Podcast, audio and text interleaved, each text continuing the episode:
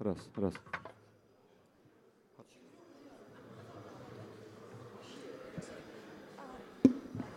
Раз, два, да, все А это для коллег. Уважаемые друзья, рассаживайтесь, пожалуйста. Исход аналитиков из зала состоялся, вроде бы.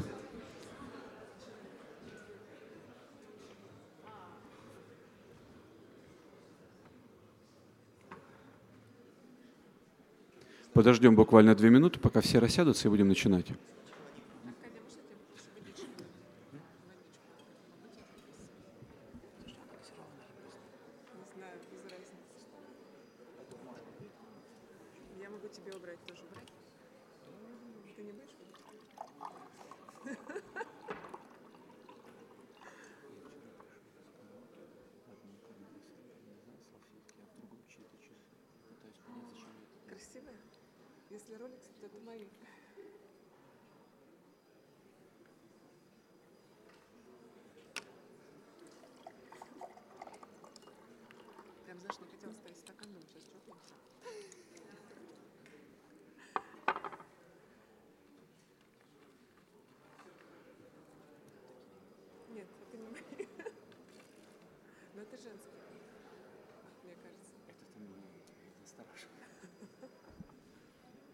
Уважаемые коллеги, начинаем. Все, кто хотел прийти на нашу секцию, уже пришли. Итак, э, мы начинаем нашу секцию, посвященную развитию пенсионной отрасли. Э, как вы знаете, вчера и сегодня все напряженно и долго обсуждали, э, какие именно стрессы испытывает наша экономика, как отвечать на эти стрессы, что с ними делать, какой будет курс доллара – какой будет курс, не, э, курс юаней, какой, какой будет цена нефти. Пенсионная отрасль, и нам отрадно отметить, что в этот раз именно с федеральными органами исполнительной власти, с Банком России, решили подойти к вопросу новых вызовов несколько по-иному. А пусть это будет избито по-классически, но между тем. Это возможности. Это возможности сделать что-то, что не получалось или не, э, или не, не срасталось сделать в другое время – для пенсионной отрасли э, предыдущие года, 22, 23 и даже 21 годы, э, стали годами, когда, не побоюсь этого слова, мы для себя определили новые векторы и новые тектонические сдвиги отрасли. Э, когда мы определили это время временем возможностей, и все вы прекрасно знаете, что сейчас эти возможности реализуются в практике. Вчера в первом чтении был принят законопроект о программе долгосрочных сбережений.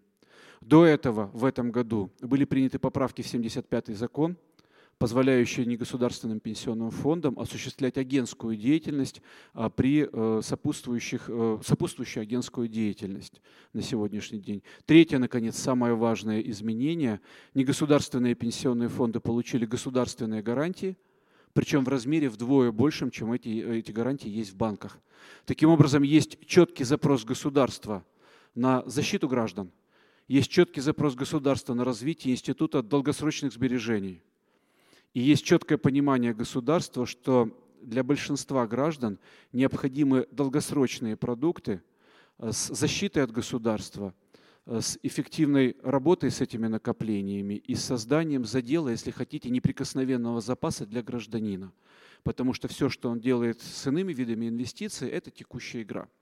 Мы начинаем нашу сессию. Мне приятно представить Наталью Юрьевну Каменскую, Министерство финансов Российской Федерации. Министерство финансов было лид-менеджером процесса подготовки, а, создания, написания ТЗ, подготовки законопроекта вместе с Банком России, законопроекта о программе долгосрочных сбережений. И первое, что мы сегодня услышим и затем сможем обсудить, это то, какие параметры этой программы. Не то, что написано на 94 страницах закона, а четко, доходчиво и понятно, как это умеет делать Минфин. Наталья Юрьевна, вам слово. Всем доброе утро. Волнительно рассказывать на публику, но попробую все кратко и точно. Итак, а, а, да, действительно, вчера было, был принят э, проект федерального закона в первом чтении о программе долгосрочных сбережений. Вот. И, собственно говоря, э, это для нас первая мини-победа. Вот. И мы надеемся, что через 2, 3, 4 недели мы, собственно, справимся со следующим этапом и, собственно говоря, подготовим законопроект и примем его во втором и третьем чтении. Итак, долгосрочные сбережения – Что нужно делать человеку, чтобы он формировал долгосрочные сбережения? Первое, наверное, это финансовые возможности, а второе, соответственно, это доверие. И на наш взгляд, э, данный продукт должен послужить таким мини, а может быть и не мини-драйвером изменения доверия э, всех участников процесса к формированию своих сбережений и к управлению этими сбережениями. В связи с тем, что вот в последнее время а, достаточно много было изменений, и, соответственно, так или иначе доверие как-то снижалось, и, соответственно, много, много было недосказано, но, соответственно, вот именно доверие, которое, собственно, нужно усилить, увеличить и, э, возможно, где-то возвернуть, да, то есть гражданам всем, кто в этом участвует. А, соответственно, это самый важный момент для того, чтобы, собственно, формировать долгосрочные сбережения. Э, возвращаясь к программе долгосрочных сбережений, а, участниками э, данной программы могут быть любые граждане в возрасте от 18 до, до горизонта, но в принципе гипотетически это 55-60 лет, 55 мужчи, женщины, 60 мужчины. А, соответственно, а, можно формировать как в пользу себя, так, собственно говоря, и в пользу своих детей, которые, собственно, могут потом по истечении 15-летнего периода формирования получить, э, соответственно, выплаты. А, операторами, операторами данной программы определены негосударственные пенсионные фонды. Можно вернуть? Источники. Источники программы долгосрочных сбережений – первое э, и самое важное, как бы, да, то есть посыл и месседж – это, собственно, добровольные взносы граждан. То есть человек добровольно участвует в программе и добровольно э, принимает решения и вкладывает собственные средства в данную программу. Дальше, собственно, э, это средства пенсионных накоплений, которые были сформированы э, у граждан до 2013 года, да, 2014 года. И, собственно говоря, находятся в управлении негосударственных пенсионных фондов и Социального фонда Российской Федерации – а, третье – это софинансирование со стороны государства. Да? То есть государство а, готово участвовать в формировании данной, данных средств этой программы. А, об этом я немножко позже расскажу более подробно. И четвертое – это взносы работодателей. То есть работодатели могут э, участвовать, вкладывать в пользу работника средства по данной программе. Как я уже говорила, срок действия а, не договора, а срок, а, период, после которого, собственно говоря, граждане могут получить э, сформированные средства, это 15 лет. То есть э, на протяжении 15 лет мы э, формируем, и далее, соответственно, осуществляются выплаты. Или достижение 55-летнего возраста женщинами и 60-летнего возраста мужчинами. То есть это те граждане, которые, собственно говоря, находятся в предпенсионном возрасте, то есть это 50, ну, может быть, чуть меньше, больше 50 лет женщины и чуть старше мужчины. А, варианты выплат, предусмотренные данной программой, достаточно широкие по сравнению с а, накопительной пенсией и э, иными вариантами. А, основными являются периодические выплаты. Это выплаты пожизненные, которые, собственно говоря, рассчитывает сам фонд. Далее срочные выплаты 10 лет, не менее 10 лет и более – и э, за счет, э, э, еще раз сейчас немножко уточнюсь, пожизненный и 10 лет имения, это э, в, этих, в этих выплатах могут участвовать средства, которые, собственно, человек и лично вкладывал и, собственно говоря, переводил из ОПС в данную программу. Есть еще один выплат, который предусмотрены. Это выплаты за счет личных взносов, которые человек сам уплатил и, собственно говоря, может получить на иных условиях, нежели чем на срок 10 и более или пожизненно. Далее предусмотрен э, достаточно уникальный вариант э, выплаты, который может воспользоваться гражданин. Это, собственно говоря, э, особая жизненная ситуация, при которой, собственно, может человек получить э, э, все средства, сформированные по данной программе на дорогостоящие виды лечения и на образование, высшее образование детей. Здесь просто не дописали высшее образование. Ну, в общем, собственно, на данные два вида особых жизненных ситуаций гражданин может получить полностью все средства, сформированные по программе. Далее, естественно, как и в общем, стандартном варианте НПО, человек может получить выкупную сумму да, но с теми же условиями, которые, собственно, на сегодняшний день осуществляется негосударственное пенсионное обеспечение. То есть если э, человек выходит из программы досрочно, то он, соответственно, некоторые средства теряет в виде штрафов, пений и налоговых вычетов. И еще один немаловажный вид выплат – это наследники. В законопроекте предусмотрено, что это правоприемники, которые может определить сам гражданин, и, собственно говоря, в случае, если а, участник, в пользу которого формировались средства, умирает, а, его средства получают э, правоприемники. И единственный вариант, в котором, собственно, не, нельзя получить, это назначение пожизненной выплаты. Очень э, долго у нас были дискуссии на тему, как быть с источниками э, софинансирования. Э, мы все прекрасно понимаем сегодняшнюю ситуацию, и, собственно говоря, начиналось все с года. Вот, то есть наш э, руководитель, наш министр сказал, вот будет год. Мы говорим, ну как же так, год это вообще ни о чем, надо как-то все-таки, может быть, увеличить. Но, естественно, риски, которые, собственно, берет на себя наш руководитель, он ну, понимает, где и, соответственно, как можно куда-то направлять средства, да, и потом все-таки он принял решение, что это будет три года. Да, то есть три года, которые, собственно говоря, будут софинансироваться, в течение которых будут софинансироваться средства гражданина. То есть человек вступает в программу э, долгосрочных сбережений и на протяжении трех лет, и, соответственно, его средства софинансируются.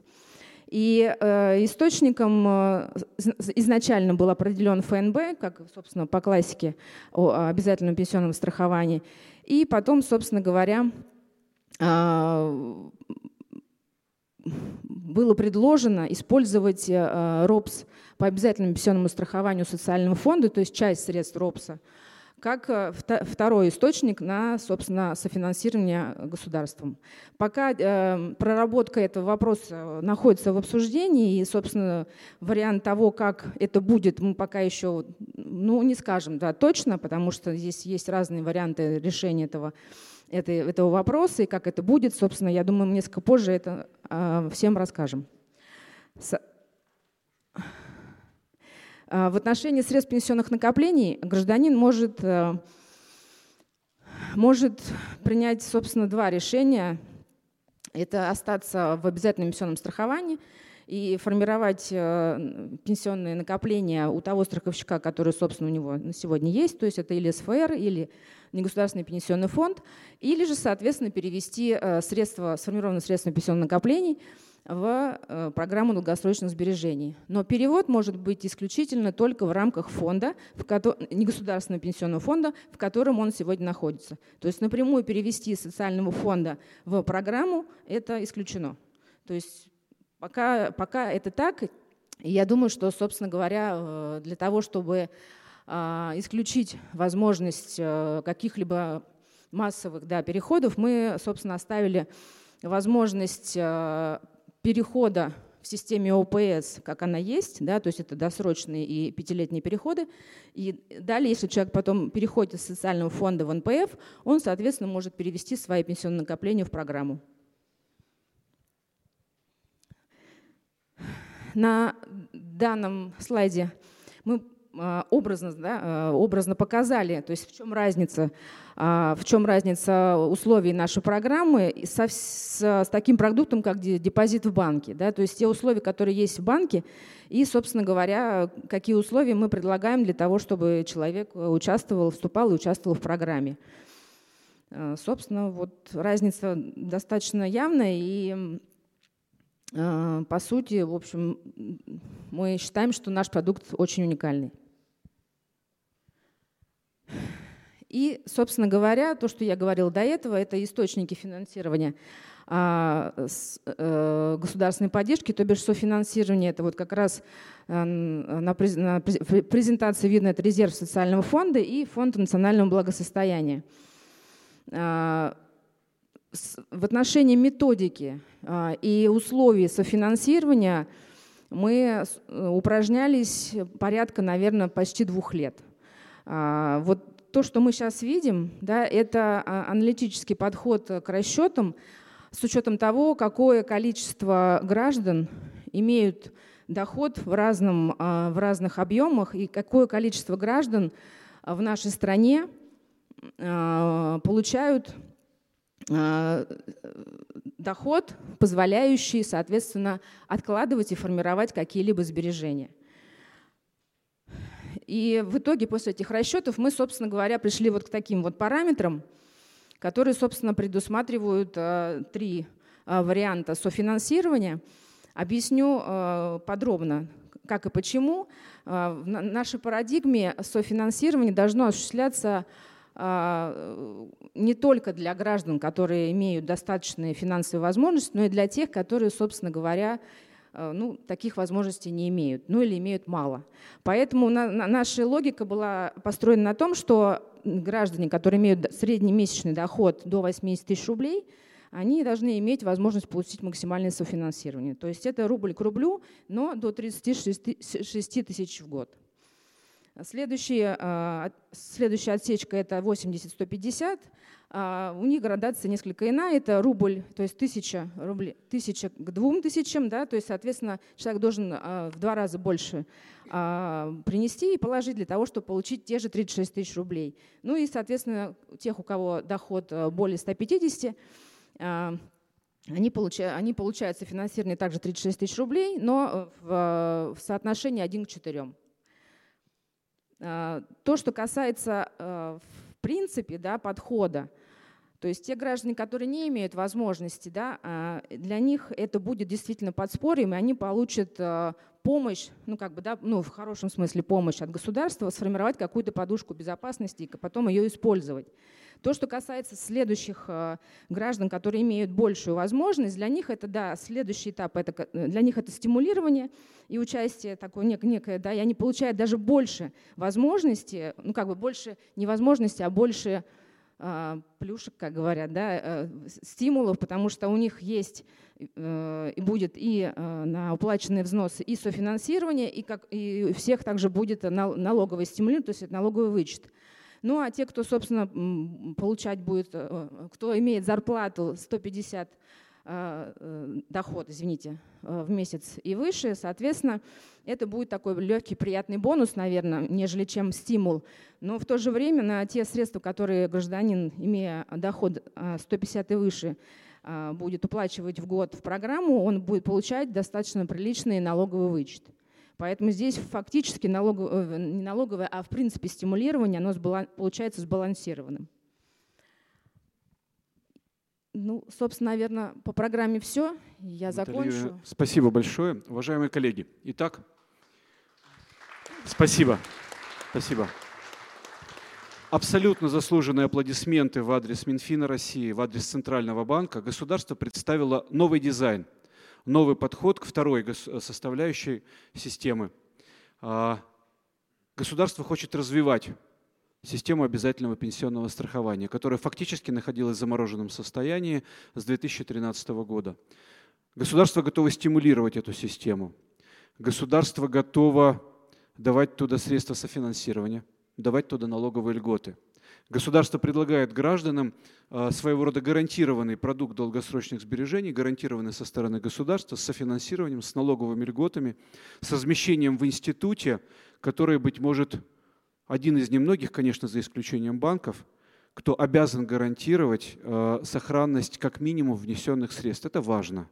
Это принципиальное отличие от ИИСов, скажем, тех же, где выше риски, где ты можешь лишиться основной суммы в случае неаккуратного управления. Однако принципиально важно, чтобы были учтены интересы трех составных частей. Первое, безусловно, интересы государства. Второе – интересы граждан. И, может быть, может даже первое – интересы граждан, второе – интересы государства.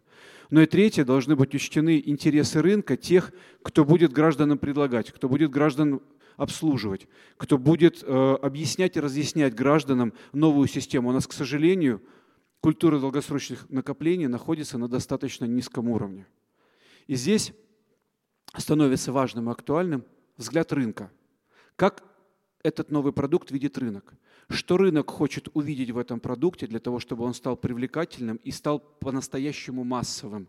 А, массовым это не когда пришло 5 или 10 тысяч человек. Мы рассчитываем на миллионы и десятки миллионов людей, которые захотят войти в новую накопительную систему. Поэтому начнем с базового взгляда со стороны отрасли. Галина Морозова, председатель Совета директоров НПФ «Будущее». Добрый день, коллеги. Ну, естественно, о чем я могу говорить, только о будущем при своей должности и как руководитель стратегического комитета НАПФа. Но нельзя говорить о будущем, не понимая, что было в прошлом. Я хочу напомнить, что три года назад э, на этой же конференции ассоциация НАПФ, тогда еще две было э, ассоциации, но тем не менее уже шедшие в одном направлении, вышли не могу сказать прям абсолютно новыми э, идеями, которые подрывают вообще основы э, мирового существования, но тем не менее совершенно ясно направлением, движением, потому что именно в то время, в 2020 году, что мы между собой договорились, что в отрасли находится не в стагнации, коллеги, как вчера была попытка тут рассказать, а именно в стабилизации. Потому что именно стабильное существование этой отрасли позволило нам пережить даже начиная с 2020 года несколько не очень приятных состояний на фондовом рынке. Клиенты наши не потеряли деньги, клиенты продолжают получать пенсии, клиенты, самое главное, продолжают заключать договоры, приносить взносы. И тогда мы подумали, надо что-то сделать, потому что стабильность, оно хорошо, но хочется какой-то движухи.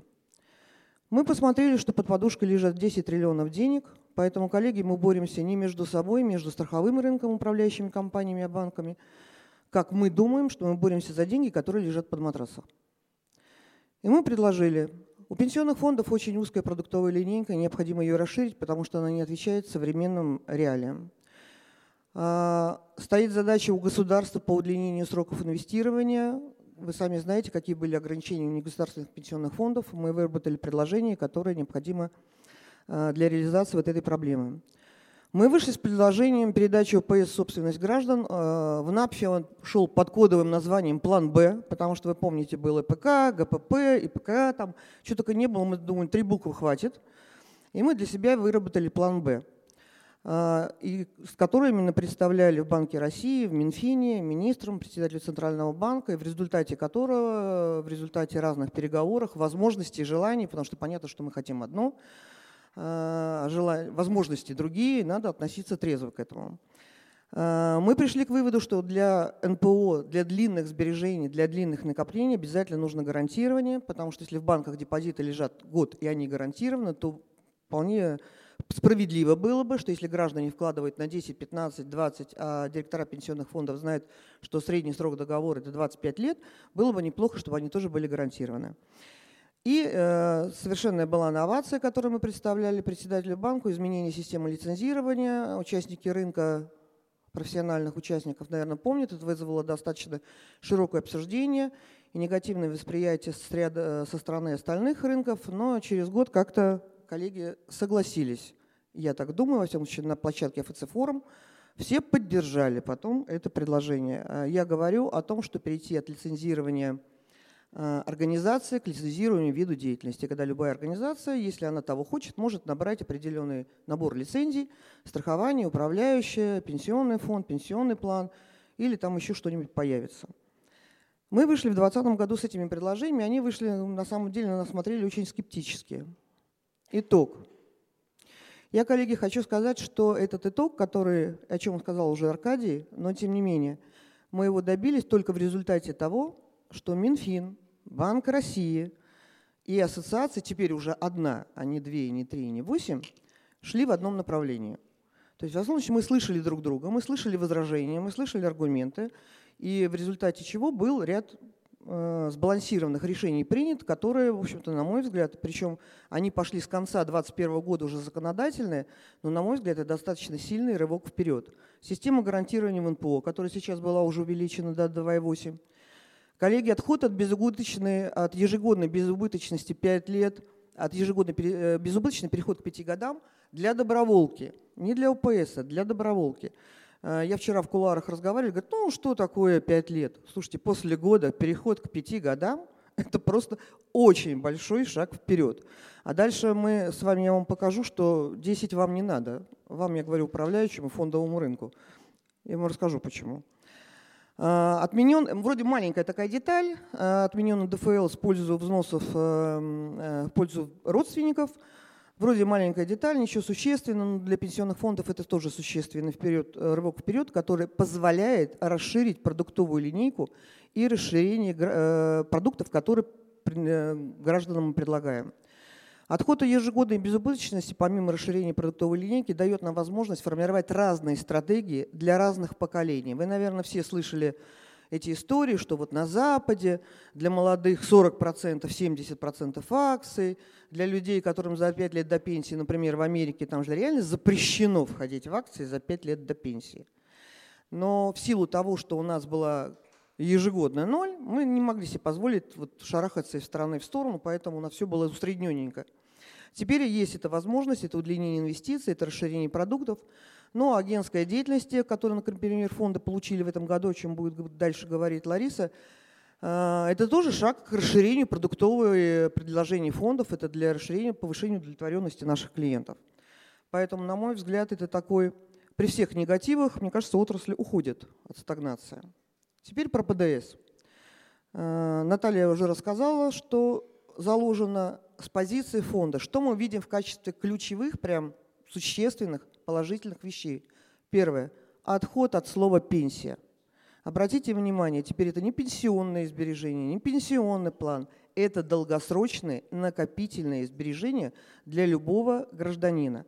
Отход от слова «пенсия», возможность получить э, досрочные выплаты до окончания срока, который там заложен 15 лет, э, с одной стороны, как я уже вот тут написала, что нам, конечно, хотелось бы поменьше, потому что 15 лет это превышает срок планирования нашего э, среднестатистического гражданина, но это однозначно короче, чем те продукты, которые мы предлагаем сейчас там, на 30-40 лет, там, 15 лет доживи до пенсии, потом еще 20 лет получай. Э, поэтому это первый шаг э, к изменению вообще планирования граждан и э, предложению наших продуктов. Софинансирование. На сегодняшний день заложено три года. Понятно, что это была тяжелая борьба, но мы, тем не менее, высказываем предложение о том, чтобы продлить это минимум до 10 лет софинансирование, чтобы он получил эффект, чтобы это получило поддержку со стороны гражданин, со стороны граждан, и мы надеемся, что, может быть, э, в правительстве поддержит предложение Минфина, которое вышло. Вот э, вы слышали, э, если вы читали комментарии Алексея Владимировича по поводу того, что Минфин ищет источники для продления срока софинансирования. Мне кажется, что это было бы очень правильно. Новация о том, что пенсионные планы попали теперь, ПДС попал в продукт налоговый вычет до 400 тысяч – но нам бы хотелось э, исключить арбитраж между длинными и короткими продукторами с точки зрения налогового вычета, потому что по-любому, если вы мне как человеку предлагаете вычет за 3 года или предлагаете вычет э, за 15 лет накопления, ну, скорее всего, я, конечно, выберу 3 года. Я понимаю, что пенсионные фонды объяснят различия между источниками, э, между целью накопления в ИИСах, в банках, в страховании и в, пенсион, и в ПДСе. Но, тем не менее, понятно, что между коротким и длинным наши граждане будут выбирать короткие продукты, поэтому, поскольку для государства нужны длинные инвестиции, э, необходимо стимулировать и длительность, э, размером вычета длительность срока. Э, к страховым компаниям и управляющим компаниям у меня второе предложение все-таки посмотреть на свой бизнес более критически. И не надо при любом кризисе сразу шарахаться от пятилетнего ИСЖ в годовое – я, конечно, все понимаю, что мы пытаемся выжить все на этом рынке, но мы у наших граждан вызываем просто когнитивный диссонанс. Они перестают думать о страховании как о длительном продукте, а начинают переходить к коротким продуктам. Ну, то же самое с доверительным управлением и с ИИСами. Мы же с вами понимаем, что инвестиции на один год – это смешно.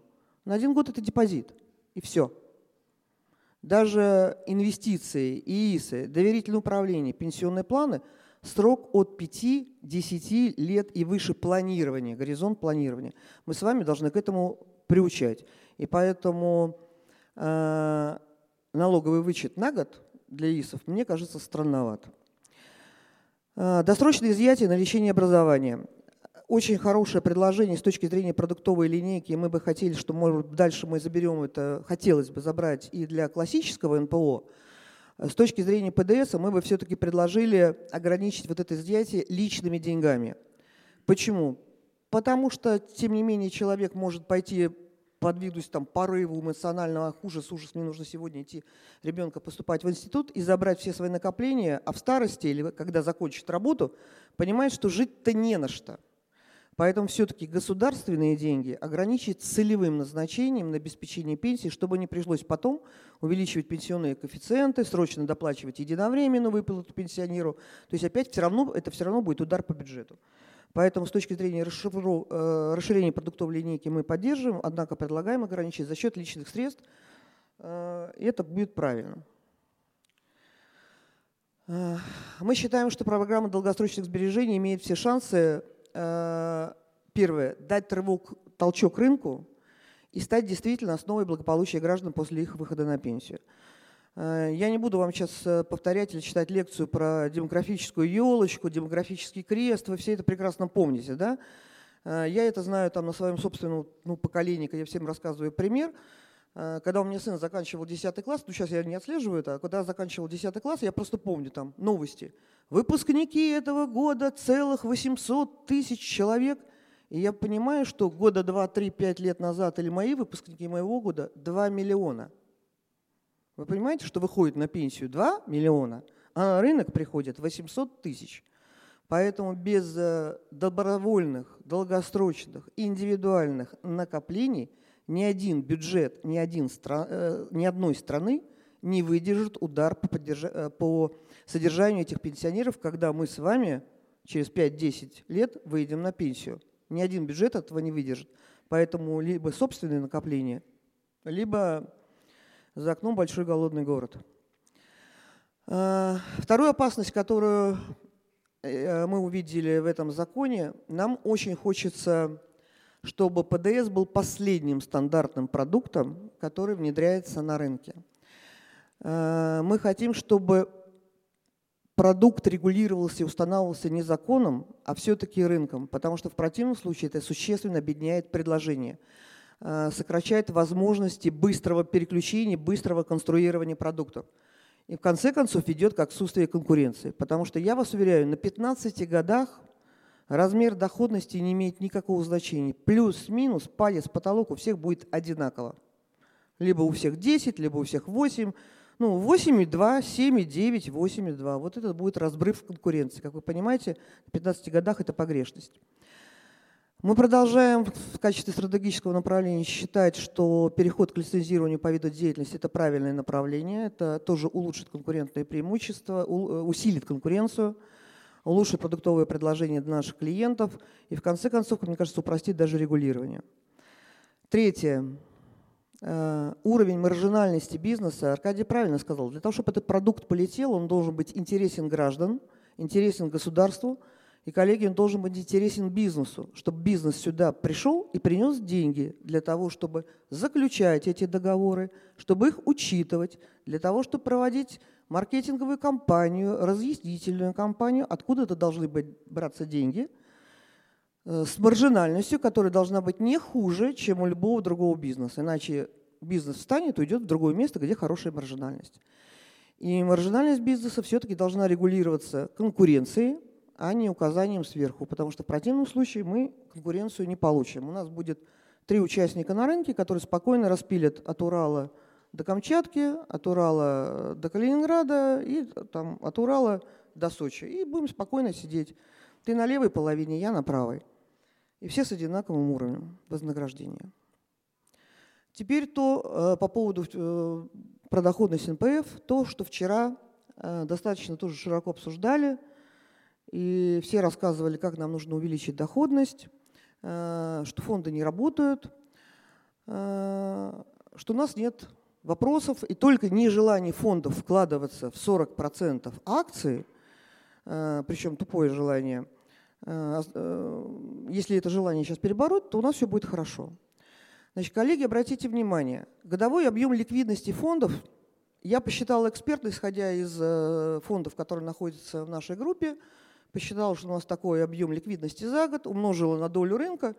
Понятно, что это может быть 0,8-1,5 триллиона в год, в зависимости от сроков погашения, купонов, дивидендов там и, и прочей ликвидности. Сюда же приходят пенсионные взносы, но как погрешность мы понимаем, что есть еще и выплаты, которые осуществляются, поэтому где-то вот такой объем. Теперь посмотрим, что происходит на рынке. По поводу длины. Обратите внимание, 2021-2022 год. Облигации от 5 до 7 лет 20 и 22 год 2%. 2% от э, общего объема выпуска.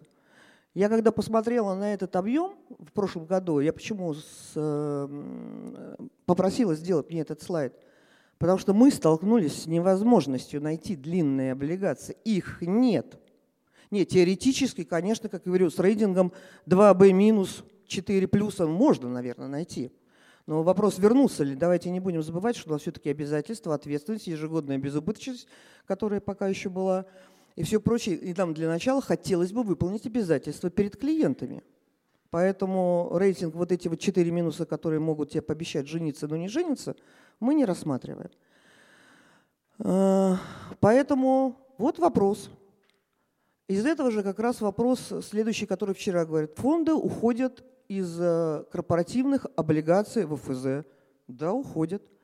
Потому что в 2022 и 2023 году размещаются облигации до года, до двух, до трех с купоном, ну, с доходностью 8-9%. Я понимаю эмитентов, потому что я бы на их месте тоже бы не пошла сейчас под 12% на 10 лет. Но вы поймите и фонды. У меня рядом ОФЗ 10,5 на 10 лет, стабильной доходности с рейтингом совершенно точно не тем, которого есть у эмитента, который мне предлагает, и на два года под 9. Э, Мы же понимаем, что через два года с таких доходностей уже не будет. Я, во всяком случае, надеюсь, что таких доходностей уже не будет, инфляция будет уменьшаться, доходности будут падать, поэтому это точно невыгодно. Акции, коллеги, мы все прекрасно знаем с вами объема, что происходит с рынком акций сейчас. Э, низкая ликвидность. Мы помним тот триллион, который у нас там есть с вами, помните? Коэффициент free flow входящих в индекс 37%. Диверсификации у нас нет возможности, всего 15 акций. Всего 15 акций, которые мы можем себе купить. Если еще делать диверсификацию, две компании на отрасль, а некоторые отрасли, типа высокотехнологичных, вообще практически отсутствуют. Они в индексе есть. Только они иностранные, хотя они и наши. Мы же их не можем взять. Соответственно, мы все сидим. Металлургия, нефть, банк, причем, как мы понимаем, один, два. Два. Можем поспорить, два банка. Все, закончили. Теперь понимаем, 10% пенсионных активов порядка 600 миллиардов рублей 15% дневного оборота, то есть мы пока будем набирать эту позицию, мы, да, еще давайте не забудем про манипулирование объемами и ценами, да, мы выходим на рынок, я говорю, что в прошлом году, если в 22 и 20 я выходила на рынок покупать какие-то акции, говорю, не могла локтем двинуть, да, рынок двигался, то в 22 мизинцем двинешь, и рынок двинулся. Поэтому сидим по 3 рубля каждый день, покупаем, чтобы рынок не двинулся. А теперь представьте, если вам придется срочно зафиксироваться и выйти. Понятно, почему у нас с инвестированными акциями? Пока у нас на сегодняшний день все-таки в индексе организации, которым мы можем понять, входить в акции можно на 10 лет, ну минимум на 7. Не на год, не на 2, не на 3. Не спекулятивные сделки. Это категорически для наших инвестиций запрещено надо входить надолго. Соответственно, нам необходимо улучшать фондовый рынок. Что еще бы нам помогло? Тем не менее, об этом уже говорили, и я очень рада, что Банк России э, тоже на это обратил внимание. Я услышал это вчера в выступлении Ольги Юрьевны. У нас действительно уровень доходности ограничен составом и структурой активов. Может быть, даже мы, может быть, чего-то бы и хотели, но 10% туда, 3% сюда и все, меньше, не более, все вместе не больше 35, э, естественно, нас ограничивает. Поэтому, конечно, нужно переходить э, к установлению э, требований не только к составе структуры, а больше применением стресс-теста, хотя вот вчера мы на встрече решили, что стресс плохое слово, давайте мы его позитив-тест назовем. Э, то есть основываться на требованиях э, по прохождению состава структуры портфеля к самостоятельному определению и переходам по критериям стресс-тестов. Необходимо развивать фондовый рынок. И, коллеги, здесь уже не столько наша, э, вернее, это наше желание, но это не наша возможность. И без вас это сделать нельзя. Нужно увеличивать фрифлот, нужно увеличивать число участников рынка. Это повышает устойчивость рынка, это повышает устойчивость инвестиций, это помогает вырабатывать правила игры. Эм, по поводу, вчера был еще один комментарий э, по поводу ухода, по-моему, представители биржи очень переживали по поводу того, что Банк России разрешил пенсионным фондам э, отдельные сделки не на рынке, и не в стакане, а уход в РПС. Это прям приведет к беда-беде. Прям вот так хочется, чтобы все в стакане. Я вам могу сказать, что я просто не то, что горячо поддерживаю, я просто э, это предложение, я просто плачу горючими слезами, что это предложение не было в 2019 году. Потому что когда, ну так исторически сложилось, там в ряде фондов у нас были очень крупные пакеты акций значительных организаций, имеющих вес, входящих в индекс и так далее. Но по нашей стратегии мы не могли себе позволить их держать, нам нужно было их избавиться от них. Я сама ходила в Банк России и говорит, дайте мне сделать ВПС, я выставлю ну, близкий к контрольному пакету акций, проведу конкурс, выберу лучшее предложение. Но законодательство не разрешало. И мы были вынуждены продавать эти сумасшедшие э, портфели, продавать в стакане. Полтора года мы выходили из этих портфелей, контролируя вот это падение цены. И, как вы понимаете, мы, естественно, потеряли, мы как фонды потеряли на этом.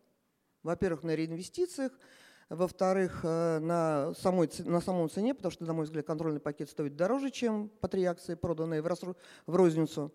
Но тем не менее, поэтому я считаю, что это абсолютно правильное предложение, которое Банк России сделает, тоже относится на самом деле и к облигациям. И облигации возможно продавать в РПС, и ничего из стакана еще никто не ушел.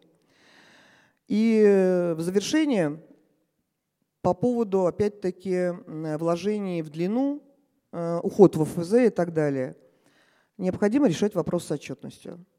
Потому что когда эмитент приходит и говорит, я хочу взять у вас деньги на 5 лет, на, даже на 3 года, но отчетность я вам свою не покажу, я ему говорю, до свидания. Правда, они мне говорят, а вы что, не верите рейтингу?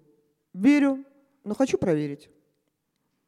Поэтому возврат э, к публикованию публичной отчетности, потому что договор про инсайт меня точно не устраивает – возврат к публикованию отчетности, мне тоже кажется, что это вызовет и доверие к рынку, удлинение инвестиций, и расширение круга эмитентов, и расширение наших, диверсификацию наших активов. Спасибо. Спасибо, Галина. Спасибо. Уважаемые друзья, соответственно, определены параметры. Государство задает параметры. Потребность граждан мы учитываем, как нам кажется. Рынок говорит о том, при каких условиях э, новая программа может быть успешной. Основной вопрос граждане. Факторы успеха. Можно выйти самым идеальным э, продуктом на рынок, но выяснится, что рынку он не нужен. Нам казалось, что он нужен, рынку оказывается не нужен. Основные факторы успеха, что с этим связано? Как можно достичь по-настоящему успеха, а не получить э, успех, который громко называется успехом, как был СДСВ ВПС. Все эти факторы и все входящие и исходящие параметры успешного развития новой э, пенсионной программы на рынке Александр Михайлович Зарецкий, э, заместитель председателя э, Совет, НАФ. Спасибо, Аркадий. Я стараюсь без презентации, на самом деле, потому что Галина Владимировна, в общем, большую часть... Нет, спасибо. Того, что я хотел сказать, уже рассказал. Вот, поэтому я хочу начать вот со следующего. Я в отрасли, в пенсионной нахожусь 4 года, до этого 20 с лишним лет был в страховании. И когда я пришел э, в пенсионную индустрию, вот, мой, мой, первый, э, так сказать, мое первое впечатление было ужасное. Да, то есть э, отрасль, в которой там, меньше 50 игроков э, значит, управляются двумя СРО, и там, стагнация 10 лет, законодательство которое было разработано в 90-е годы, когда, так сказать, пенсионные фонды были фактически социальными подразделениями крупных финансово-промышленных холдингов. И я пришел, в общем-то, из такого более рыночного сегмента финансовой индустрии и так набросал для себя список, э, условно говоря, хотелок, да, которые позволили бы пенсионную отрасль реформировать. Вот, и, честно говоря, я не надеялся, что через 4 года большая часть этих хотелок будет реализована.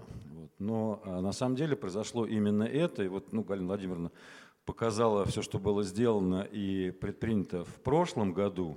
Вот. И э, вот мы знаем то, что сейчас э, происходит в этом году, поэтому можно сказать, что 4 года для вот, законодательных и джаровских инициатив – это очень маленький срок на самом деле.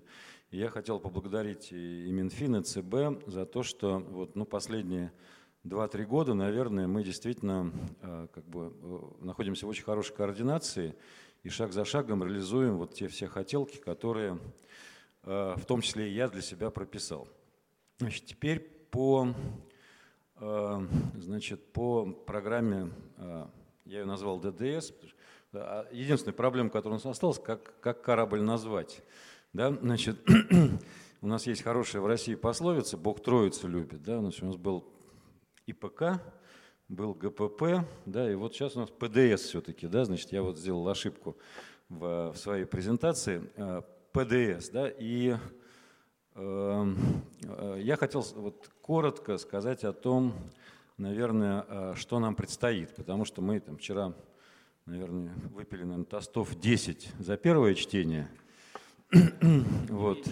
Э, и я так для себя отметил, что, наверное, очень важно просто не, не, не перерадоваться в начале, потому что на самом деле нам предстоит очень большой и длинный путь, и мы находимся только в самом начале.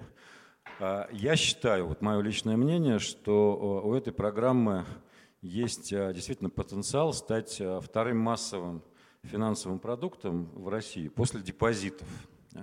Вот. Если депозиты это вот короткий массовый продукт, то ПДС мог бы стать вот действительно длинным сберегательным массовым продуктом.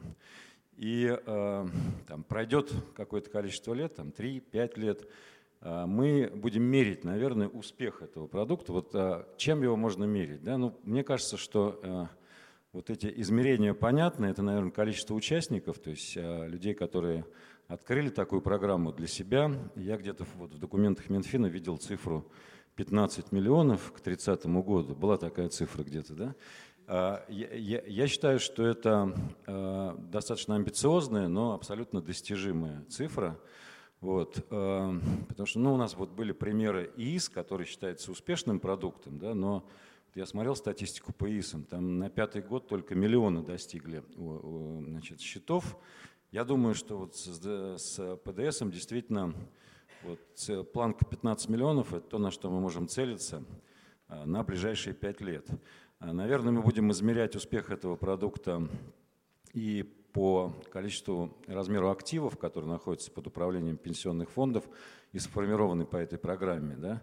Э, и, конечно, мы ожидаем, что это не просто будут там, не знаю, пенсионные накопления, которые перешли в, в ПДС и там остались, да? а мы как раз э, очень рассчитываем на то, что у нас будет постоянный приток новых денег. Э, наверное, мы будем мерить успех также вот, так сказать, обратной связи от наших э, будущих клиентов через всякие опросы типа NPS и, и так далее. Вот. А еще один э, важный наверное, фактор измерения успеха или неуспеха – это количество э, проблемных или негативных ситуаций на рынке на самом деле. Да, вот у нас есть там, печальный опыт с ОПС последние 20 лет – Э, и, э, конечно, очень важно, чтобы э, вот количество таких случаев было минимальным, желательно близко к нулю. Значит, какие, вот, какие вещи, какие факторы могли бы нам помочь в том, чтобы достичь вот, вот этих вот амбициозных показателей и сделать действительно продукт успешным? Ну, вот здесь уже говорилось, что очень важны стимулы на самом деле. Я вот 4 года назад, когда писал свои хотелки, я изучил обзор OECD по пенсионному рынку вот стран, которые входят в, вот в эту организацию. И там говорилось о том, что на самом деле одним из важнейших факторов для вот стимулирования долгосрочных сбережений являются налоговые и финансовые стимулы. Да? И вот в этом обзоре там объяснялась разница да, между налоговыми и финансовыми стимулами. Там говорилось, что, там говорилось, что налоговые стимулы, они наиболее интересны более обеспеченным слоям населения, которые приобретают вот такие долгосрочные сберегательные продукты. Вот. А э, финансовые стимулы, это вот, э, ну вот, э, субсидирование, да, софинансирование, они интересны для э, малообеспеченных слоев населения, вот, э, потому что, так сказать, налоговые, э, у них, э, так сказать, налоговые обязательства не такие большие, и так сказать, им больше интересно вот именно вопрос, связанный с софинансированием. Вот в этом продукте у нас как бы удивительно сочетается и то, и другое. И, то есть он привлекательно становится и для более обеспеченных категорий населения, и для малообеспеченных. Вот. И, конечно, хотелось бы, чтобы эти, эти стимулы сохранялись, вот, и, возможно, были больше. Потому что, ну вот, я считаю, например, что 400 тысяч – это та планка, которая была там, уже 7 или 8 лет назад сделана для ИСов, да, она уже, так сказать, подверглась определенной инфляции и девальвации за этот срок, и эту планку можно повышать. Вот. Также, наверное, три года софинансирования. Мы понимаем, почему Минфин, не, не, может быть, не готов брать на себя это долгосрочное обязательство. Но, конечно, хотелось бы э, вот, э, понимать, что вот этот срок софинансирования может быть расширен и увеличен. Э, значит, что, что еще из факторов успеха я хотел бы отметить? Необходима, конечно, масштабная пиар-компания. Пиар-компания может быть со стороны государства и правительства, пиар-компания со стороны отрасли, да, которая вот, разъясняла бы и поясняла все преимущества и особенности этого, этого продукта. У нас, ну, опять же, есть опыт с ОПС, когда люди, причем ну, совершенно разных э, демографических характеристик и финансового положения, не понимают вообще, что у них происходит с их пенсионными э, правами, с, э, так сказать, с, э, вот, со страховой пенсией и так далее. Вот нам, конечно, в, вот в плане ДДС нужно сделать так, чтобы э, все знали и все понимали, что это такое, как это работает. Э, еще один важный фактор – это э, развитая дистрибуция. Потому что все-таки мы, в общем, большая часть тех продуктов, которые предлагает отрасль, это продукты, которые продаются, они покупаются. Вот, поэтому, конечно, для нас очень важно, чтобы в предложение этих продуктов были вовлечены не только сами пенсионные фонды, но и их, так сказать, партнеры. Это прежде всего банковские структуры, у которых очень большая дистрибуция. Это, может быть, и какие-то Э, а, агентские сети и, и так далее и тому подобное. То есть чем больше дистрибуции, тем э, больше будет успех этого продукта. Э, следующий важный фактор – это цифровизация и удобство сервисов.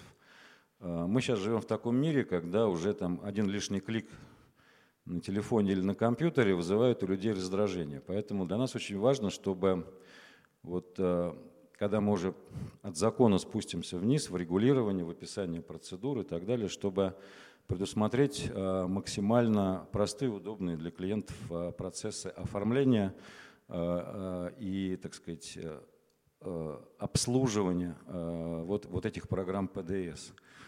И здесь цифровизация важна и на стороне провайдеров, то есть нас, пенсионных фондов, и на стороне дистрибуции, и на стороне тех госслужб, которые значит, будут участвовать в, общем-то, в процессе э, оформления и поддержки э, этой программы.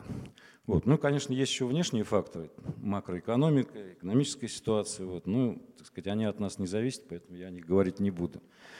Теперь, что хотелось бы э, значит, из вызовов еще определить, то есть как, на какие вещи мы должны обратить внимание, чтобы убрать негатив. Да? Вот одна из проблем Э, которые были связаны с ОПС, да, я вот спрашивал коллег, и вот Галина Владимировна мне сказала, «А, нужны стабильные правила игры. Да, то есть у нас в ОПС каждые два года менялись, менялись правила игры, но я на себе это а, ощутил, потому что меня там через три года из системы а, пенсионных накоплений выкинули по возрасту, да, и потом еще было много изменений. Вот очень важно, чтобы правила игры были стабильны, если они менялись, то только в лучшую сторону. Вот. Дальше. Очень важно защитить эту программу от различных мошеннических и не, так сказать, нецелевых схем, например, схем обналичивания, да, потому что здесь присутствует вот это вот механизм э, досрочного доступа э, к собственным накоплениям, к пенсионным накоплениям и к э, софинансированию государства. Вот очень важно, важно сделать так, чтобы это не получилось как с материнским капиталом. У нас тоже был такой негативный опыт. Вот. Следующий пункт, наверное, это вот, Ольга Юрьевна меня поддержит, наверное, это э, противодействие мисселлингу. Да? Ну, как я уже говорил, наверное, основным, э, основным прода, э, как бы дистрибуции наших продуктов все-таки являются в большей степени банки. Да? И, к сожалению, банковская дистрибуция устроена так, что вот, качество продажи, оно еще не на недостаточно высоком уровне. Здесь, конечно, нам нужно всем вместе работать, чтобы этот продукт продавался так, чтобы клиент знал, понимал, что он покупает, для чего он это покупает, и чтобы люди были довольны и, э, так сказать, пользовались этим продуктом. Э, очень важно эффективное регулирование деятельности, это предупреждение банкротства и злоупотреблений, потому что ну, у нас отрасль проходила через этот вот сложный период. Ну, я надеюсь, что у нас, в общем-то, на рынке сейчас остались только сильные и надежные игроки, и для нас это наверное, сегодня не выглядит как э, серьезная угроза, но тем не менее. И саморегулирование отрасли тоже важно, в общем, чтобы мы для себя сами определили какие-то правила игры, которые мы бы соблюдали. Вот, в завершении я еще раз хотел бы поблагодарить э, и, и Минфин, и Центральный банк, и всех тех, кто принимал э, вот, участие в, в разработке этого продукта, и сказать, что мы находимся в самом начале, нам нужно проделать очень большой путь, вот в ближайшие полгода надо там, настроить системы, разработать на самом деле дизайн продукта, да, значит, обучить дистрибуцию и так далее, и так далее. Поэтому впереди много работы, я желаю нам всем э, больших успехов на этом пути. Спасибо. Спасибо. Спасибо, Александр Михайлович. Ну, уважаемые коллеги, всегда создавая новый продукт, э, ты стараешься э, сделать дружественную систему, и ты стараешься преодолеть какие-то страхи. Один из страхов обычного человека – это страх перед так как сейчас информационное поле крайне перегружено, это страх перед постоянным хождением куда-либо, собирание справок каких-либо и в вынужденности разбираться во всех тех тонкостях, куда он попадает. Мне надо пойти сюда, мне надо пойти туда, и там разобраться, и сям разобраться. Успешная история, которая была реализована государством, и реально успешная история, которая, быть может, нету практически больше нигде, в этой аудитории, можно сказать, в мире, это МФЦ – это история, когда в одной точке ты можешь получить все государственные услуги. Когда создавался дизайн или когда создавалась ТЗ на создание системы программы долгосрочных накоплений и в целом упорядочение и повышение эффективности отрасли, стал вопрос, почему гражданин не может получить в одном окне не только основную услугу, будь то пенсия или будь то долгосрочное накопление, но и услугу сопутствующую, на которую у него есть запрос. Рисковые виды – внезапная смерть, критические заболевания, потеря работы, а, уход. Мы часто говорим о том, что когда человек правда выходит на пенсию, ему не столь нужны деньги, а сколь ему нужны услуги. Ему нужно, там, условно говоря, там 200 грамм колбасы и пачка макарон. И сколько это будет стоить, ему не важно, ему нужно получить эту услугу. Как можно сделать, что можно сделать для того, чтобы гражданин без минимальных затрат и хождения это получил? Ответ на это, как было уже сказано сегодня – мы вместе с федеральными органами исполнительной власти, с Банком России готовили, подготовили в этом году. Были приняты поправки 75-й закон, который определяет, что пенсионные фонды могут заниматься агентской деятельностью. Таким образом, пенсионные фонды могут создавать сложно сочиненные, сложно структурированные, бесшовные продукты, удовлетворяющие потребности граждан в основной деятельности пенсионных фондов. Все, что с этим связано, подход отрасли, видение отрасли к осуществлению агентской деятельности, Лариса Алексеевна Горчаковская, руководитель пенсионного фонда ВТБ «Пенсионный фонд».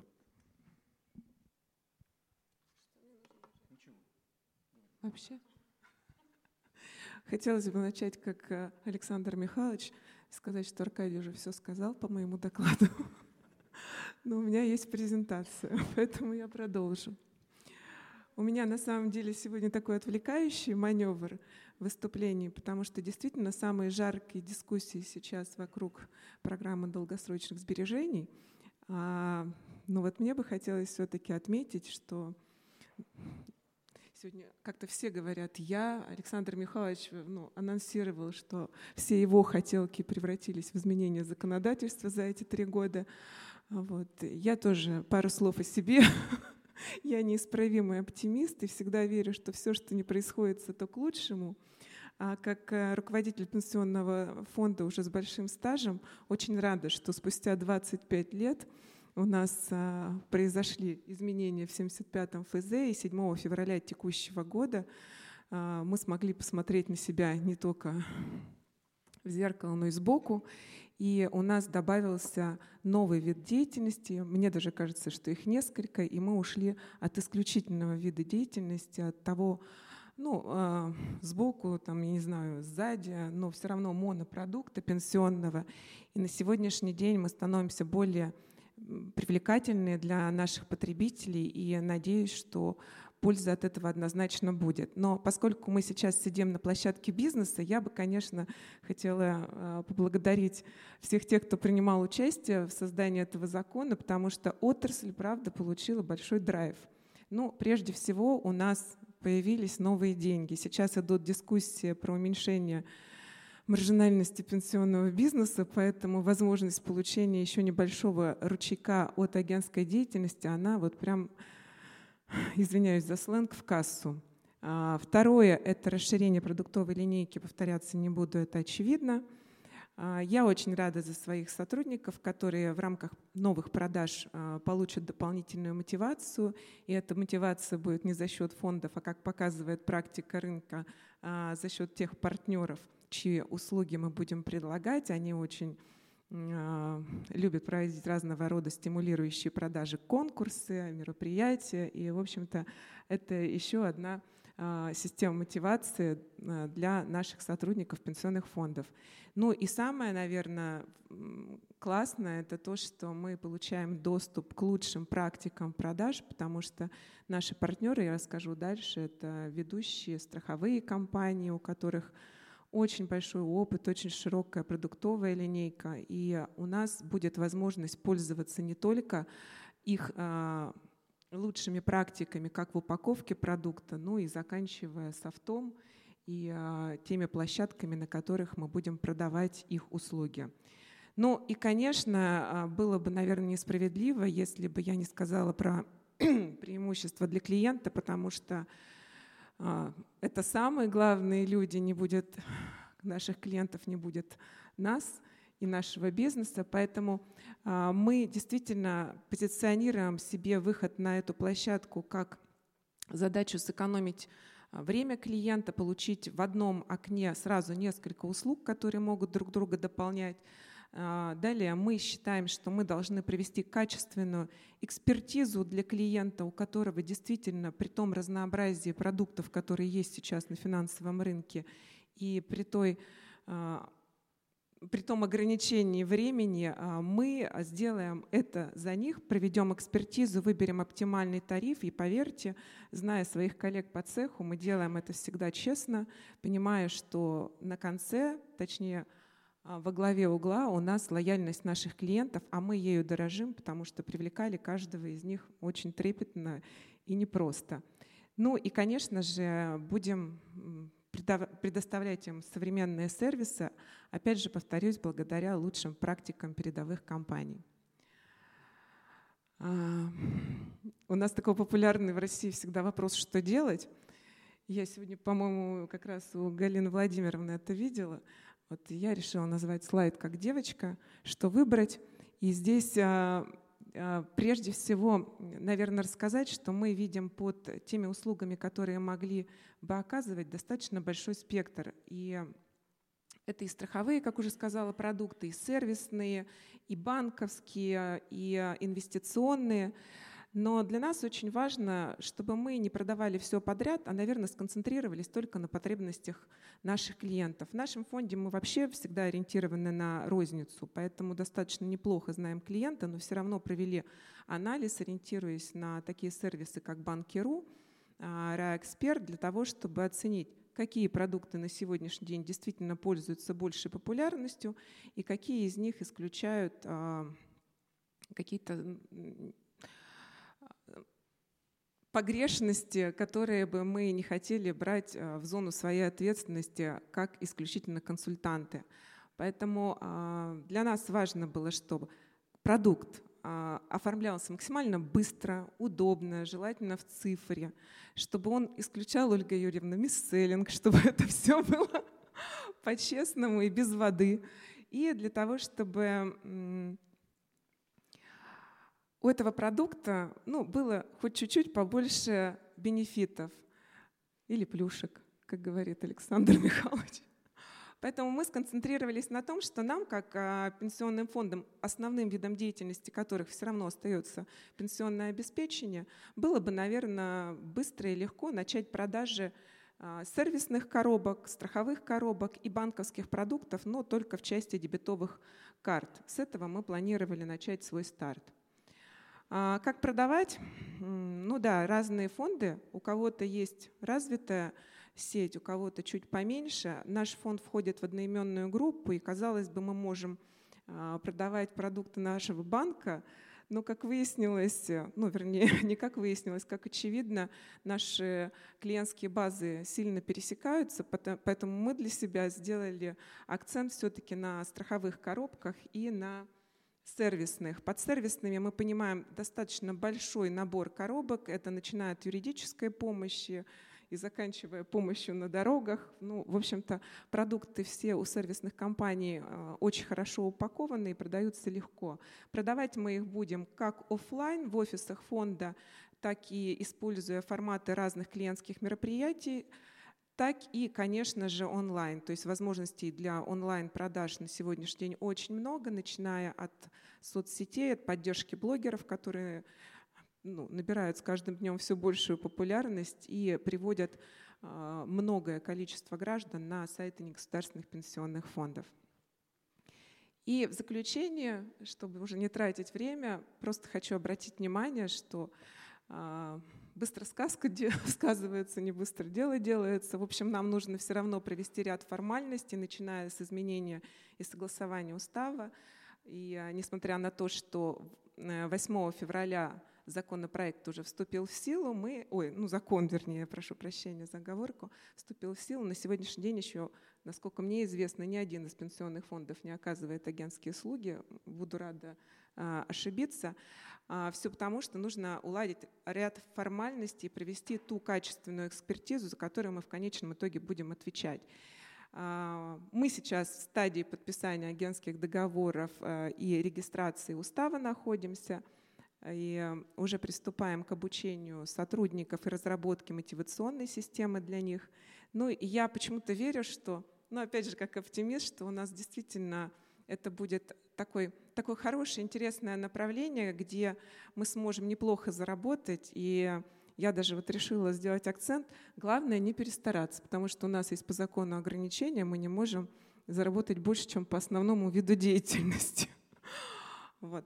И э, в заключение, э, правда, очень много разных турбулентных ситуаций на рынке, но пенсионный рынок был, есть и будет, потому что всегда будут пенсионеры.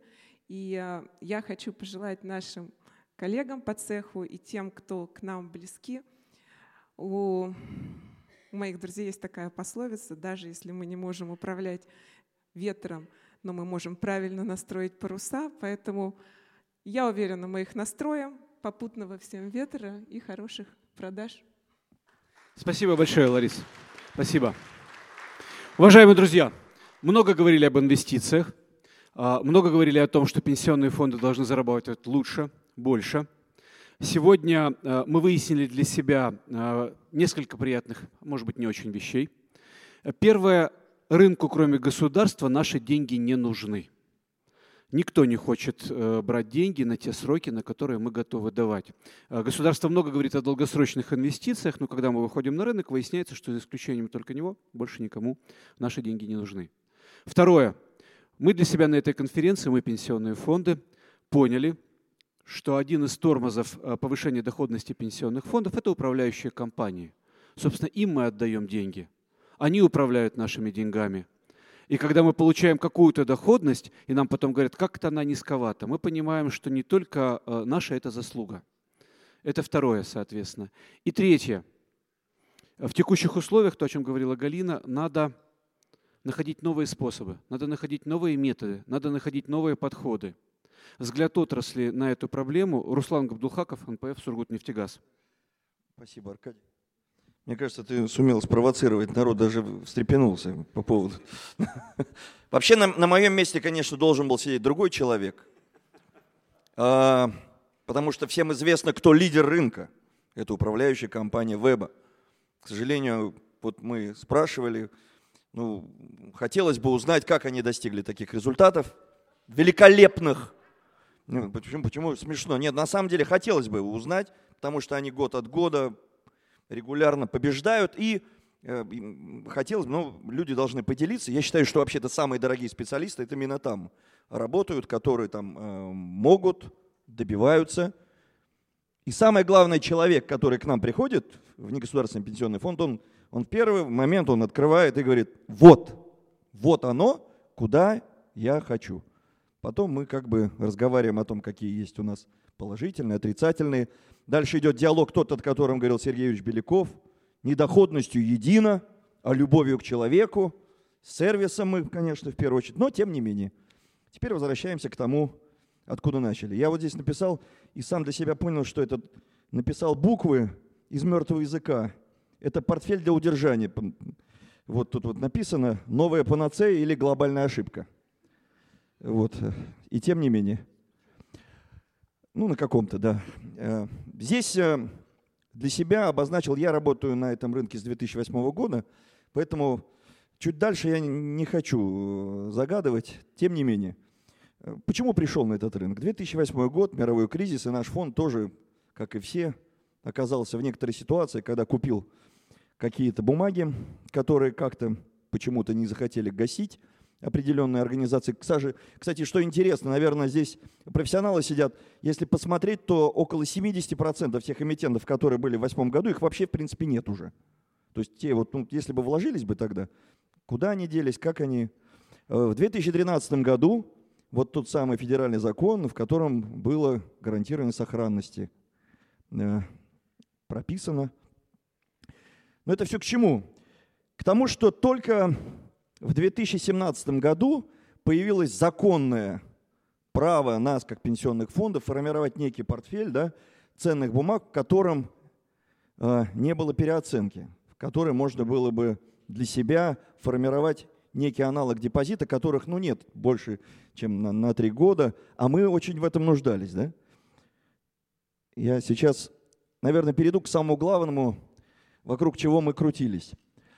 Вот э, существует общее правило, что э, любой инвестиционный фонд, если он долгосрочный, он должен вот для себя формировать портфель, в котором 60% акций и 40% облигаций. Мы сделали ретроспективу в обратную сторону, но и очевидно, верхняя самая линия, она подтверждает это правило. То есть если бы мы вкладывались в 2013 году, 10 лет назад, в рынок облигаций, то наверняка мы бы победили все, что есть. Вот она там, эти 209%. Внутри, под ним, есть два еще графика, а, я вот, которые, извините, эм, сделаны в накопленной доходность, портфель 20% акций и 80% облигаций. Вот второе место. Из чего это получилось? Обратным счетом мы для себя сделали, как сформировать портфель таким образом, чтобы еще и соблюдать безубыточность. Оказалось, что вот такой вот эмпирическое э, число можно сделать. Ну, задним умом мы все крепки, конечно. Но тем не менее, смотрите, если бы мы могли в 2013 году формировать HTM-портфель, и если бы мы могли в него вкладывать э, ОФЗ десятилетние, то этот портфель был бы, ну, очень красивый, очень красивый. Что мы дальше смотрим? Если бы мы могли сделать HTM-портфель, допустим, из десятилетних облигаций, то тогда он бы нам принес 147%. Ну, дальше внизу, конечно, к сожалению, это графики, которые мы сами заработали. Вот это пенсионный фонд Сургутнефтегаз, чуть меньше. Мы там пытались, как и все, понятно, фонды маневрировать. Какие вопросы есть? Я вот их здесь специально для себя э, и для вас написал, да? Нужно ли уходить в облигации десятилетние? И можно ли смотреть на альтернативу, допустим, пятилетних ОФЗ? Если посмотреть на графики, то они почти одинаковы. То есть получается, что э, можно рисковать чуть меньше, а получить все то же самое. Что здесь еще важно? Наверное, позиция регулятора. Потому что нас всех постоянно как бы стимулируют к тому, чтобы мы выходили в акции. Чтобы выходить в акции, нужно иметь тот запас, который позволяет нам каким-то образом нивелировать эти внутренние убытки. Возможно ли это? Вот сегодня, глядя на те ставки, которые нам э, предлагает рынок, наверное, возможно. Но я хотел бы еще раз вернуться к тому, о чем э, говорила вчера Ольга Юрьевна. Э, к сожалению, мы все так или иначе все равно зашиты в этой э, формуле безубыточности. Вот зашиты. Ничего тут внутри не сделать. И когда-то один из э, представителей государственных органов очень хорошо сказал, он, на 10 людей счастливых, если придет одна бабушка и пожалуется, вот именно с ней мы будем работать. К сожалению, если будет вот в этот момент, вот, скажем так, 2022 год, выход на пенсию, и была бы, допустим, у нас возможность получать убытки, конечно, в этот год люди бы получили на своем пенсионном счете меньше, и исходя из того пенсионного счета, мы бы посчитали ему пенсию, и он был бы обижен внутри. Но подавляющее большинство тех людей, которые продолжают копить и которые пришли в 2023 году, для них его бы счет был гораздо больше. Ну, третий слайд, он такой, э, диаграмма доходности. Э, в чем вопрос здесь? Э, коллеги говорили, что сегодня надо формировать портфель долгосрочный, потому что доходности ОФЗ десятилетних находятся на исторических максимумах. Но мы живем в такой стране, в котором надо всегда смотреть чуть дальше и помнить о том, что чуть ближе – я сейчас о чем хочу сказать? О том, что на самом деле а, за последние две недели у меня а, так получилось, мы видели четыре прогноза, и в каждом из них был разговор такой о том, что да, исторический максимум, наверное, надо покупать десятилетние облигации, но никто не может сказать, будет ли ставка 12, будет ли ставка 15, а что такое хорошо и что такое плохо. 5% те средние, которые вот только что Ольга Юрьевна э, нам рассказывала, это мало или много? Может быть, это и, и, и мало, а может быть много. Мы формировали портфель H-тем два года назад, там подставку 7, и думали о том, что это, ну, это, это предел. Ну, если жизнь на Марсе нет, а, очевидно только одна вещь. Если управлять портфелем активно, постоянно, то возможности для того, чтобы опередить инфляцию, для того, чтобы получить доходность который точно будет лучше, чем у наших лидеров, у нас есть. Спасибо за внимание. Спасибо большое. Спасибо большое, Руслан. Уважаемые коллеги, а, буквально, наверное, организаторы сейчас подскажут, что у нас, наверное, есть минут 5-10 на вопросы. Будьте добры, вопросы, пожалуйста, представляйтесь и формулируйте, кому задаете вопрос, и формулируйте вопрос. Илья, право первой ночи. А, тогда девочкам, естественно. Право, Мы перевод... соскочили.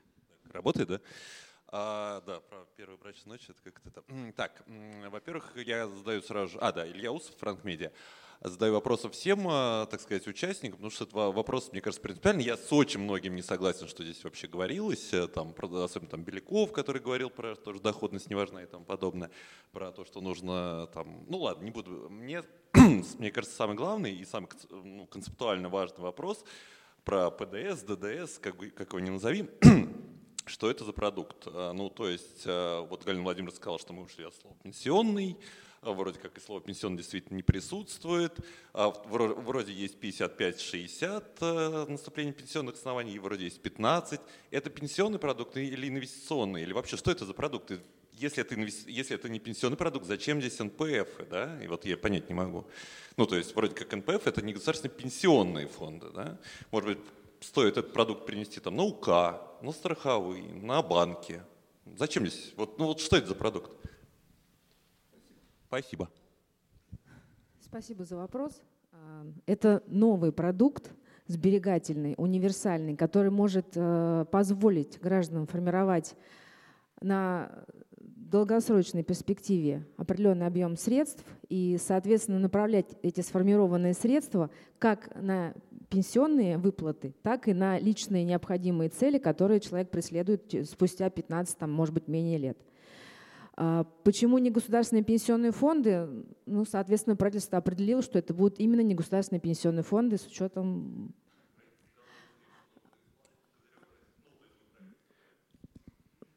Таково было это решение.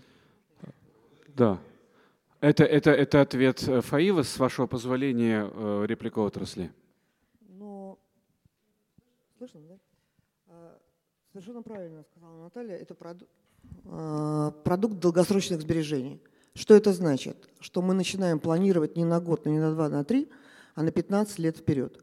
Но при этом мы понимаем, что этот продукт э, отражает и э, соответствует качествам неким гарантии сбережений, гарантии накоплений, возможности использования. Почему, например, на мой взгляд, уже просто как человека давно работающего в отрасли финансовое накопление, э, как ни странно, в страховании э, и в банке, почему нужно ставить срок 15 лет? Но человеческие мозги так устроены, что если я могу... Почему депозиты нет на 15 лет? Потому что если могу снять сегодня или через год, я их сниму как есть, есть ложь, есть наглая ложь, есть статистика, когда люди уходят на пенсию, заканчивают работу, в течение первого-двух лет у них 70% депозитов заканчивается. Они продолжают свой привычный уровень жизни и снимают все накопления. Почему пенсионные фонды в этом? Регулярно 100 рублей каждый месяц тебе позволяет там содержать, покрывать, но при этом не дает возможности забрать и потратить все сегодня – а через год прийти к детям, к государству, к работодателю со слезами на глазах, что я на тебя всю жизнь положил, а вот тут с голоду умираю. Человеческие мозги так устраиваются. А почему не депозиты? Депозиты, накопить на отпуск – это депозиты.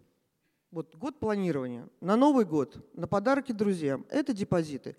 На подушку на всякий случай, условно говоря, на 4 месяца прожития, если меня завтра уволят с работы, чтобы я мог на что-то прожить, это депозиты. Но если мы, как люди, а мы должны, и мы своих клиентов, вот э, Лариса говорила об этом, мы своих клиентов на самом деле приучаем думать. Я сама с ними, когда разговариваю, я говорю, давайте думать на 15 лет, на 10, на 20. Почему лучше, чем пенсионный фонд? Потому что в, пенси... ну, в пенсионном плане. В пенсионном плане только 55-60.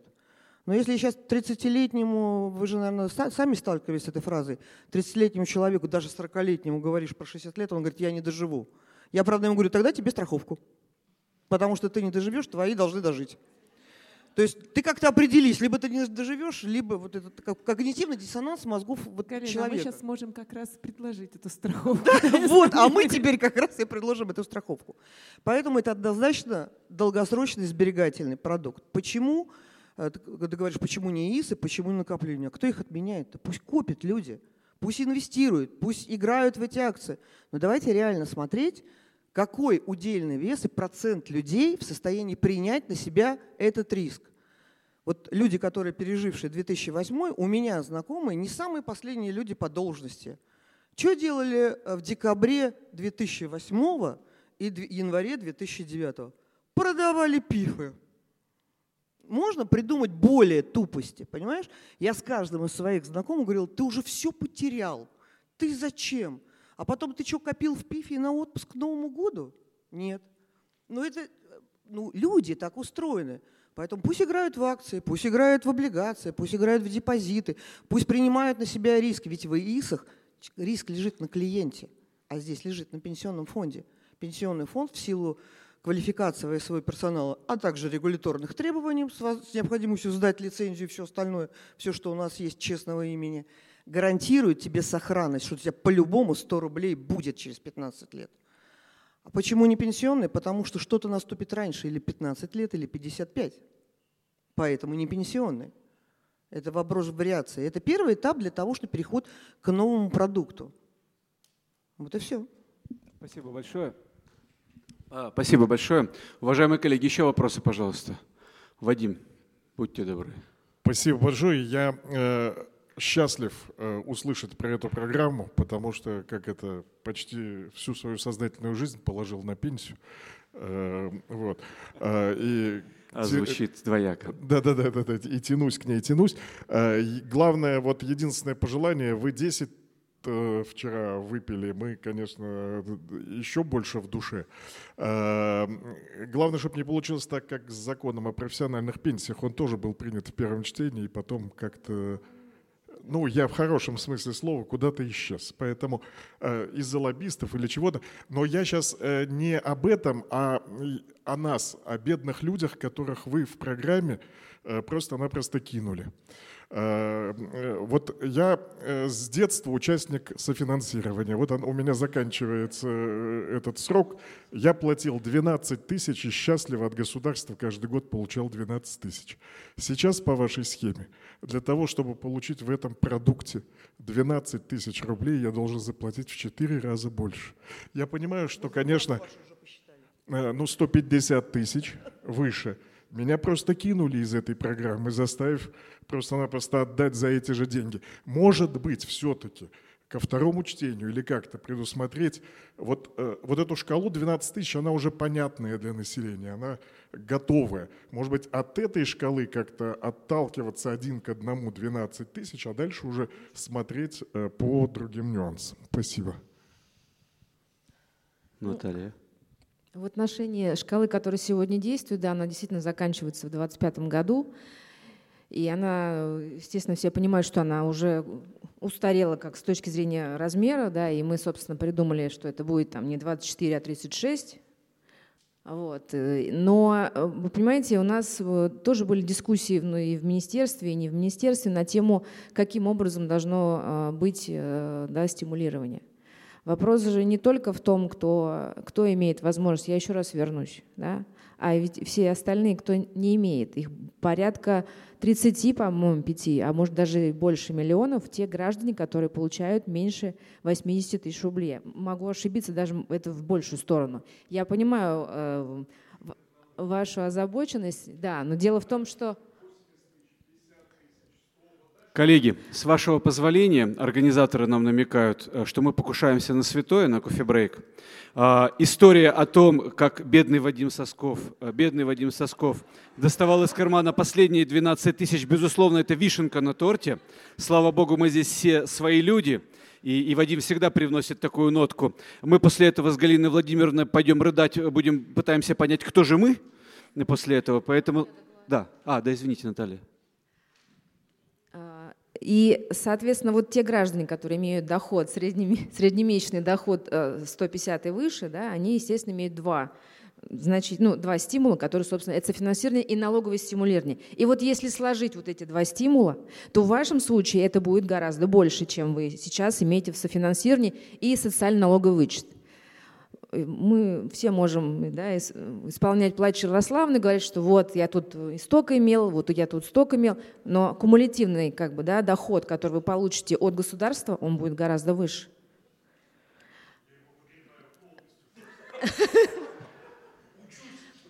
И можно прям буквально, мне очень хочется сказать э, пару слов, буквально быстро, я все понимаю, что у нас уже тайминг.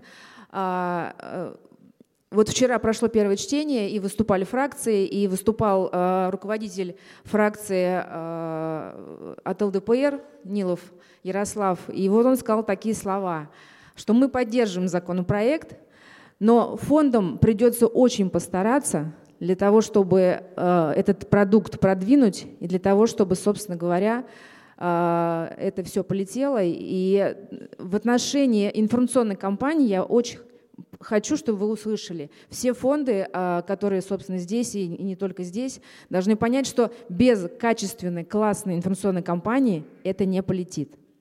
И второй момент, коротко, буквально коротко, а, а, на наш взгляд, и мы надеемся, что так и будет, что данный продукт будет являться мостиком, да, мостиком между той стабильностью, как говорила Галина Владимировна, которая есть сейчас, и тем, той динамикой, которая будет после, который, собственно говоря, вот наш продукт который мы сейчас делаем все вместе, да, позволит изменить отношения, изменить ситуацию и, соответственно, сдвинуть э, развитие рынка да, в более позитивную и более динамичную историю. У меня все. Спасибо. Спасибо. Спасибо большое, коллеги. Спасибо большое за сессию, за вопросы, за вашу заинтересованность. Спасибо.